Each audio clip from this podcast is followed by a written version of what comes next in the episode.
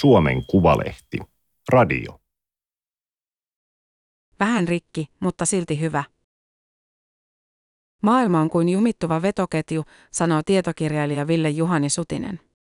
Oikealla otteella vielä käyttökelpoinen. Toimittaja Elina Järvinen. Teksti on julkaistu Suomen Kuvalehden numerossa 29. Ääniversion lukijana toimii Aimaterin koneääni Ilona. Kylän hautausmaalla oli kolme hautaa. Lentokentän johtaja sanoi, ettei kangerlussuodissa synnytä eikä kuolla. Siellä vain viivähdetään. Tullaan joksikin aikaa töihin lentokentälle tai kylän ainoaan markettiin, majataloon tai ravintolaan. Kangerussuokissa on Grönlannin tärkein kiitorata. Sellainen, jolle suuret koneet voivat laskeutua ympäri vuoden. Amerikkalaiset rakensivat sen toisen maailmansodan aikana ja ympärille syntyi tämä kummallinen kylä. Asukkaita vajaat 500, vanhuksia ei juuri lainkaan. Lentokentän johtaja oli samalla epävirallinen pormestari. Hän tunsi kaikki ja pani merkille, jos kylällä liikkui vieraita. Ville Juhani Sutinen lähetti hänelle sähköpostia etukäteen. Hän kertoi olevansa suomalainen kirjailija, joka tutkii parhaillaan maailman pohjoisimpia seutuja. Yksi kirjani pääteemoista on arkielämä arktisilla alueilla. Hän olisi tulossa Grönlantiin tammikuussa 2019. Voitaisiinko tavata? Sutinen oli kangerlussuokissa neljä päivää. Se oli sinänsä outoa, sillä kylässä ollut mitään tekemistä. Lentokentän johtaja ajelutti häntä ympäriinsä, mutta kaikki oli nähty muutamassa tunnissa. Johtaja oli puhelias ja mukava kaveri. Sitä lajia, jonka kellot tehdään Sveitsissä ja elkeet Amerikassa, kuten Sutinen kirjoitti myöhemmin Arktis-nimiseen kirjaansa. Sutinen asui Polarlorgen majatalossa. Se sijaitsi niin lähellä lentokenttää, että sinne saattoi helposti kävellä. Punaiseksi maalattu rivitalo, jossa oli koruttomat huoneet. Päiviin muodostui tietynlainen rytmi. Aamupäivällä, kun valo alkoi kajastaa, Sutinen lähti ulos. Hän kulki, katseli paikkoja ja otti kuvia. Valo riitti pari-kolme tuntia, mutta ulkona ei voinut edes olla pitempään. Pakkasta oli melkein 30 astetta ja usein tuuli. Vaikka kuinka puki, yhtenä päivänä poskipäihin tuli kiristävät paleltumarakkulat. Sutinen kävi marketissa. Söi vihreää karja ravintolassa, jota pitivät taimaalaiset. Palasi majataloon ja luki ja kirjoitti hyvin lämmitetyssä huoneessaan. Toisinaan hän istui TV-huoneessa ja katsoi brittiläisen Aleksin kanssa sydämen asialla sarjaa. He olivat majatalon ainoat asiakkaat. Alex odotti sään lauhtumista. Hän oli seikkailuurheilija ja aikoi hiihtää 160 kilometrin matkan länsirannikolle Sisimiutiin. Idässä olikin pelkkää jäätä. Vajaan 30 kilometrin päässä alkoi Grönlannin jäätikkö, joka oli käsittämättömän kokoinen, 2500 kilometriä pitkä, 1000 kilometriä leveä ja jopa kolme kilometriä paksu. Sutiselle tuli futuristinen olo. Kangerussuok oli täysin keinotekoinen paikka. Se muistutti enemmän tutkimusasemaa tai siirtokuntaa kuin aitoa kylää. Se ei kannatellut elämää mitenkään järkevästi, sääolot olivat ankarat eikä ruokaa juuri kasvanut, mutta silti siellä vietettiin aika tavallista arkea. Pikkutyttö laski liukumäkeä leikkipuistossa, vaikka näytti pakkasessa minikokoiselta astronautilta. Marketissa myytiin mansikoita. Ehkä tulevaisuudessa eletään juuri tällä tavalla, Sutinen ajatteli. Maapallo muuttuu ja olot käyvät kuriksi, mutta tuskin koko ihmiskunta kerralla katoaa. Luultavasti käy ennemminkin niin, että elellään vähän oudosti siellä täällä. Kun jälkeenpäin katsoo, uuden kirjan idea löytyy aina jollain tavalla edellisestä, Sutinen on sanonut. Tai sitä edellisestä. Jos joku lukisi hänen tuotantonsa järjestyksessä, hän varmasti huomaisi tämän. Se ei ole tietoista, niin vain käy. Sutinen on kirjoittanut paljon. Runoja, esseitä ja tietokirjoja yli 30. Suomennoksia 60.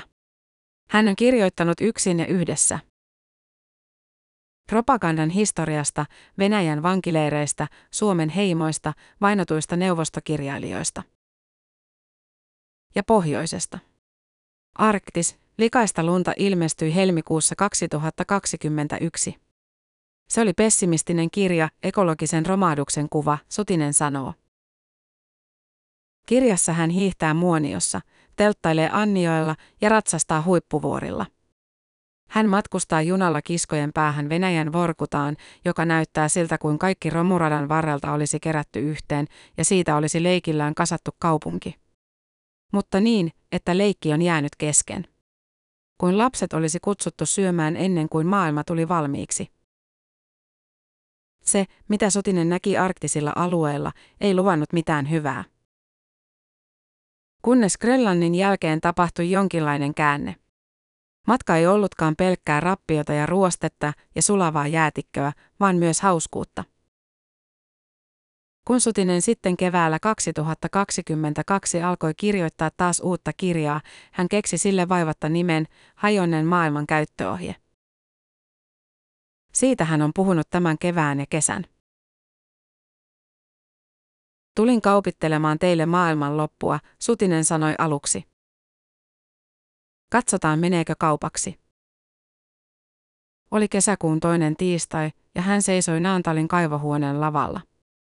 Selän takana kangas, jolle oli heijastettu valtavilla kirjaimilla hänen nimensä. Edessä pystypöytä, joka oli musta, kuten sutisen koko vaatetus.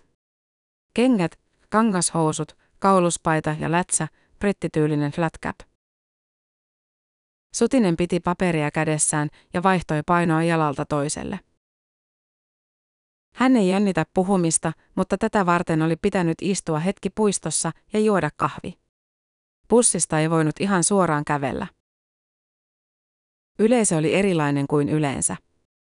Nämä olivat toimitusjohtajia, yhteiskuntasuhdejohtajia, poliitikkoja ja tutkijoita, eivät kulttuuriväkeä tai kirjamessujen kävijöitä. Kun Sutista oli keväällä pyydetty inspiraatiopuhujaksi, hänen oli pitänyt ensin googlata, mikä helkkarin. Naantali 24 tuntia oli kutsuseminaari, yhteiskunnan uudistamisen foorumi. Järjestäjinä konsulttitalo Milton, SAK, EVA. Osallistujia yli 200. Selvitystyönsä jälkeen Sutinen oli suostunut empimättä. Tälle yleisölle hän kertoisi mielellään näkemyksiään. Hän oli päivän ensimmäinen puhuja. Vuorossa heti selloihtuen musiikkitervehdyksen jälkeen. Lavalla Sutinen sanoi, että ekokatastrofi uhkaa ihmiskuntaa. Se lienee kaikille selvää. Mutta maailmanloppuun olemme varustautuneet hyvin, yritykset myyvät selviytymispakkauksia ja rakentavat maanalaisia punkkereita. Kaiken loppuun on kaikki tarvittava. Paljon huonommin käy, jos elämä jatkuu. Siihen emme ole valmistautuneet oikeastaan lainkaan.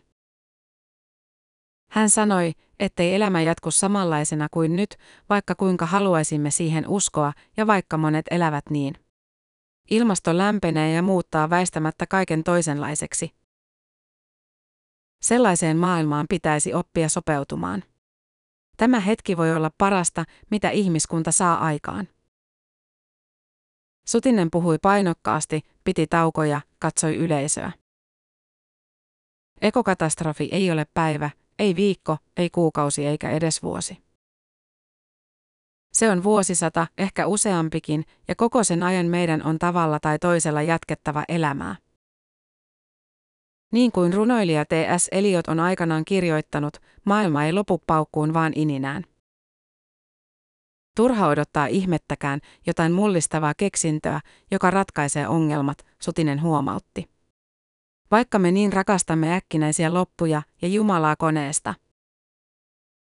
Todellisuuteen voi vaikuttaa vasta, kun elää siinä todellisuudessa, hän sanoi.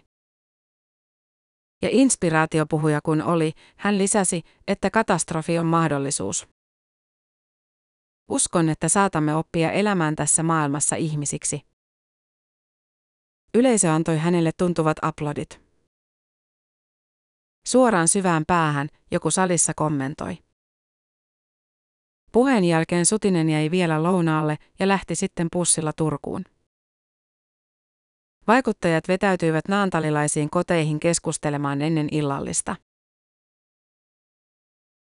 Turussa Sutinen käveli Puolalan puistoon ja istui varjoon. Päivä oli lämmin. Jyväskylän juna lähtisi parin tunnin kuluttua. Sutinen on asunut Jyväskylässä vuosia. Hän on asunut Turussakin ja Kokemäellä ja opiskeluaikana Tampereella. Myöhemmin Pietarissa, Berliinissä ja Berklissä Kaliforniassa. Vaimon työt ovat vieneet. Hän on historian tutkija. Naantalin tilaisuus oli omanlaisensa. Kiinnostava kyllä, koska erilainen. Puheelle oli annettu aikaa vain kymmenen minuuttia ja Sutinen oli miettinyt, voiko siinä ajassa sanoa mitään. Mutta nyt tuntui, että pointin oli saanut jotenkin tiivistettyä. Apeaa optimismia. Niin viestintäkonsultti Ville Blofiel oli sanonut, kun oli juontanut tilaisuutta ja esitellyt Sutisen kirjaa. Onko tämä nyt niin apeaa, Sutinen oli miettinyt. Hänestä kirjassa oli tosi positiivisia juttuja. Kenties hän piti sitä myönteisempänä kuin muut. Hän oli kirjoittanut esipuheessa, että tulevaisuus näytti entistä synkemmältä. Mutta ehkä tilanne olisi toinen, jos emme kuvittelisi auvoisia onneloita vaan vähän rikkinäisiä, huonosti toimivia ja todellisia maailmoja, ja silti hyviä. Hän oli kirjoittanut vetoketjuista. Sellaisista vetoketjuista, jotka aina juuttuvat tiettyyn kohtaan ja lähtevät liikkeelle vasta, kun muistaa oikean otteen. Lukoista, jotka aukeavat vain erityisellä ranneliikkeellä. Ylipäänsä esineistä, jotka ovat vähän rikki, mutta silti aivan käyttökelpoisia. Kun hallitsee niksin, on kuin niissä ei vikaa olisikaan. Samalla tavalla hajonneessa maailmassa käytetään kaikenlaisia konsteja, mutta niitä ei vain tunnisteta. Meidän siunauksemme ja kirouksemme on, että me totumme lähes kaikkeen. Työstä tulee etätyötä ja pian tuntuu kuin se ei olisi koskaan muuta ollutkaan. Etelä-Suomessa ei voi hiihtää ja harrastukset vaihtuvat vaivihkaa toisiksi. Lähimarketin hinnat nousevat ja kaali alkaakin tuntua maukkaalta herkulta. Suuri mullistus on tosiasiassa jo meneillään ja silti me puhumme siitä niin kuin se olisi vasta tulossa. Näin hän oli kirjoittanut. Ei se nyt valoisaa optimismia ollut, mutta realismia. Sitä hän oli tässä hakemassa, valoisaa realismia. Kuinka oppia elämään rikotussa ympäristössä ja rakastamaan sitä, kuten kirjan alaotsikossa sanottiin. Vähän ennen neljää Sutinen nousi junaan Turun asemalta. Vaihtoi Tampereella toiseen ja saapui Jyväskylään puoli kahdeksan jälkeen. Hän ei aja autoa. Ei ole korttia. Tiistaisin on kirjastopäivä. Otso kävelee aulasta kohti portaikkoa ja sen ohi hissin oville. Hän painaa nuolinappia ylös ja alas. Otsolla on vaalea hapsutukka, sininen sortsiasu ja vähän kuumetta. Piti lähteä päiväkodista kesken pois. Mutta jos ei tietäisi mittarilukemasta, ei tietäisi kuumeesta. Hissinavet aukeavat. Otso astelee sisään ja kurottaa painiketta, mutta ei yllä. Hän on puolitoista. Sutinen painaa toiseen kerrokseen, jossa lastenosasto on. He käyvät Jyväskylän pääkirjastossa melkein joka viikko. Isä vie poikansa mielellään kirjastoon ja poika viihtyy. Hän työntää kirjakärryjä, kaivaa punaista roskista, näyttää isän korttia lainausautomaatille ja odottaa piippausta. Ajaa muovista tikasautoa, häärää pienessä leikkikeittiössä ja työntää päänsä uuniin. Teetkö Otso remonttia, Sutinen kysyy. He ovat juuri ostaneet Halsilan kaupunginosasta asunnon ja Otso on nähnyt isän kaapeessa ruuvaamassa. Sutinen kirjoitti lapsesta kokonaisen luvun kirjaansa. Luvun nimi on ihmistä tekemässä. Sopi yllättävän hyvin kirjan teemaan, hän sanoo. Uutta ihmistä sananmukaisesti tehtiin, rakennettiin ihmisen aikakauden metodeilla. Eli hedelmöityshoidoilla. Sutinen tosin sanoo keinohedelmöityksellä. Nykyään puhutaan kai hedelmöityshoidoista. Pannaan se keinotekoisuus sivuun siitä. Tähän hän kiinnitti huomiota. Hämmentävään varovaisuuteen, joka prosessiin liittyi. Klinikalla hän ei luovuttanut siemennestettä, vaan näytteen. Mainoksen mukaan lahjan elämälle. Vastaanottotiskillä häntä puhuteltiin kuin haurasta olentoa, jota piti silittää sanoilla. Kaikki oli peesiä ja vaaleanpunaista kuin terveyssidemainoksen lavasteissa. Sutinen pohti, onko lapsi jotenkin vähemmän oikea, kun hänet on pantu alkuun laboratorion pipetillä. Vähemmän luonnollinen. Ja miksi lapsen hankkimisen pitäisi olla täysin luonnonmukaista, kun kerran ihmisen lonkkaan voidaan asentaa tekonivel? Syöpäkasvain leikata. Tehdä synteettisesti lääkkeitä. Koska maailma on hajonnut ja me ihmiset olemme hajalla, meidän lisääntymisemme on tällaista, hän kirjoitti kirjaan. Tämä on tieteen aikakauden lapsen hankintaa, antroposeenin tapa jatkaa sukua. Eikä se ole mitenkään väärää tai huonoa, se on todellista. Tässä tapauksessa se oli myös onnellista, lopulta lapsi syntyi. Sutinen luki iltasaduksi Franz Kafkan muodonmuutosta ja muita koottuja kertomuksia. Usein vauva sulki silmänsä ja nukahti syliin. Siihen aikaan koronavirus levisi kaikilla mantereilla. Kun poika täytti kolme kuukautta, Venäjä hyökkäsi Ukrainaan. Sutinen oli pitkään ajatellut, ettei tähän maailmaan kannata tehdä lasta. Nyt hän oli päätynyt siihen, että pitää tehdä lapsi, joka osaa elää täällä. Tämä kaikki ei silti tarkoita, ettei tarvitsisi tehdä mitään. Mitään muuta kuin sopeutua. Päinvastoin, Sutinen sanoo. Vanhoja toimia pitää jatkaa ja uusia löytää, jotta meillä ylipäätään on jotain, mihin sopeutua. Toinen vaihtoehto on tuho. Ympäristökuormituksen vähentäminen pitäisi integroida elimelliseksi osaksi arkea, muotoillaan kirjassa. Sutinen on miettinyt, miksi sellainen asia kuin luonnon kantokyvyn säilyttäminen tuntuu olevan niin kaukana arjesta. Arki on kouriin tuntuvaa ja todellista, luonnon kantokyky taas etäistä ja abstraktia. Jotain, jonka vuoro tulee sitten kun työt on tehty, lapset ruokittu ja hetki rentouduttu, eli ei juuri koskaan. Luulen, että me saatais paljon enemmän aikaan, jos ei tavoiteltaisi sitä kaikkein utopistisinta päämäärää, hän sanoo. Utopistisella hän tarkoittaa luonnon palauttamista ennalleen tai paluuta luontoon. Olisi tosi hienoa, jos niin tapahtuisi, mutta ei se vaan siltä näytä. Siksi pitäisi muuttaa ajattelutapaa. Keskittyä käsillä olevaan tilanteeseen eikä siihen, mikä toivotaan sen olevan. Sutinen ottaa juoksuvertauksen. Jos lähtee maratonille ja olettaa, että kaksi tuntia alittuu ensimmäisellä kerralla, varmasti pettyy kun meneekin viisi. Koko homma loppuu ehkä siihen. Mutta jos ottaa tavoitteeksi neljä tuntia, voi jopa onnistua. Musta tässä on vähän samaa. Ei kannattaisi keskittyä älyttömään päämäärään, johon ei kuitenkaan päästä. Sitä paitsi, mitä luontoon palaaminen edes tarkoittaa. Sitäkin Sutinen on pohtinut. Mihin siinä tapauksessa olisi tarkoitus palata? Sadan vuoden päähän vai kahden sadan? Ei ole mitään alkuperäistä luontoa, johon ihminen voisi mennä takaisin, hän kirjoittaa kirjassa. On laskettu, että vain kolme prosenttia maapallon pinta-alasta on aluetta, jossa ei näy ihmisen jälki. Jos johonkin menemme, niin itse luomaamme luontoon. Ehkä kesämökille, ehkä talousmetsään tai kansallispuistoon, mutta ei niihinkään kukaan lukutaidottomana metsästä ja keräilijänä palaa. Koko paluun narratiivi, luonnosta irtautumisen ja siihen takaisin liittymisen idea on sepitä. Sutinen sanoo, että kirjan ajatuksia pitäisi jatkaa. Hänen pitäisi jatkaa niitä ja muutkin voisivat. Ne ovat keskeneräisiä, ikään kuin keskustelunavaus. Jyväskylässä on paahteinen kesäkuun päivä, 29 astetta. Silti Sutinen aikoo vielä Jyväsjärvelle lenkille. Hän pyrkii juoksemaan maratonin joka kesä.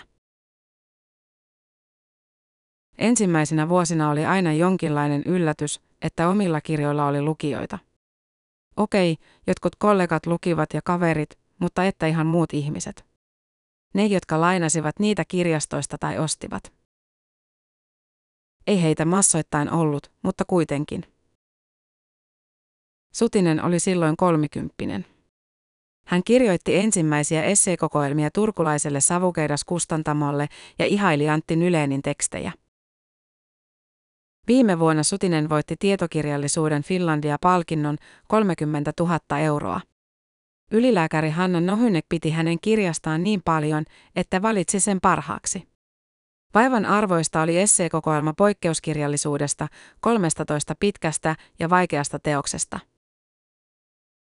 Fyodor Dostojevskin Karamatsovin veljekset 960 sivua. Dorothy Richardsonin Pilgrimits 1990 sivua. Sutinen oli hyvin mielissään. Hän oli kirjoittanut tinkimättä eikä ollut töillään pyrkinyt palkinnoille. Palkintoviikolla oli kiirettä. Puheen kirjoittamista, haastatteluja, matkajärjestelyjä Helsinkiin. Vasta yöllä juhlien jälkeen rauhoittui. Sutinen käveli lasipalatsista hotellia kohti kukkapuska kainalossaan. Rautatieaseman kohdalla hän pysähtyi, poikkesi grillikioskille ja osti vegaaniset makkaraperunat. Söi niitä ja ajatteli, että tässä mä nyt juhlin. Tämä oli Suomen Kuvalehden juttu vähän rikki, mutta silti hyvä. Ääniversion lukijana toimi Aimaterin koneääni Ilona. Tilaa Suomen Kuvalehti osoitteesta suomenkuvalehti.fi kautta tilaa.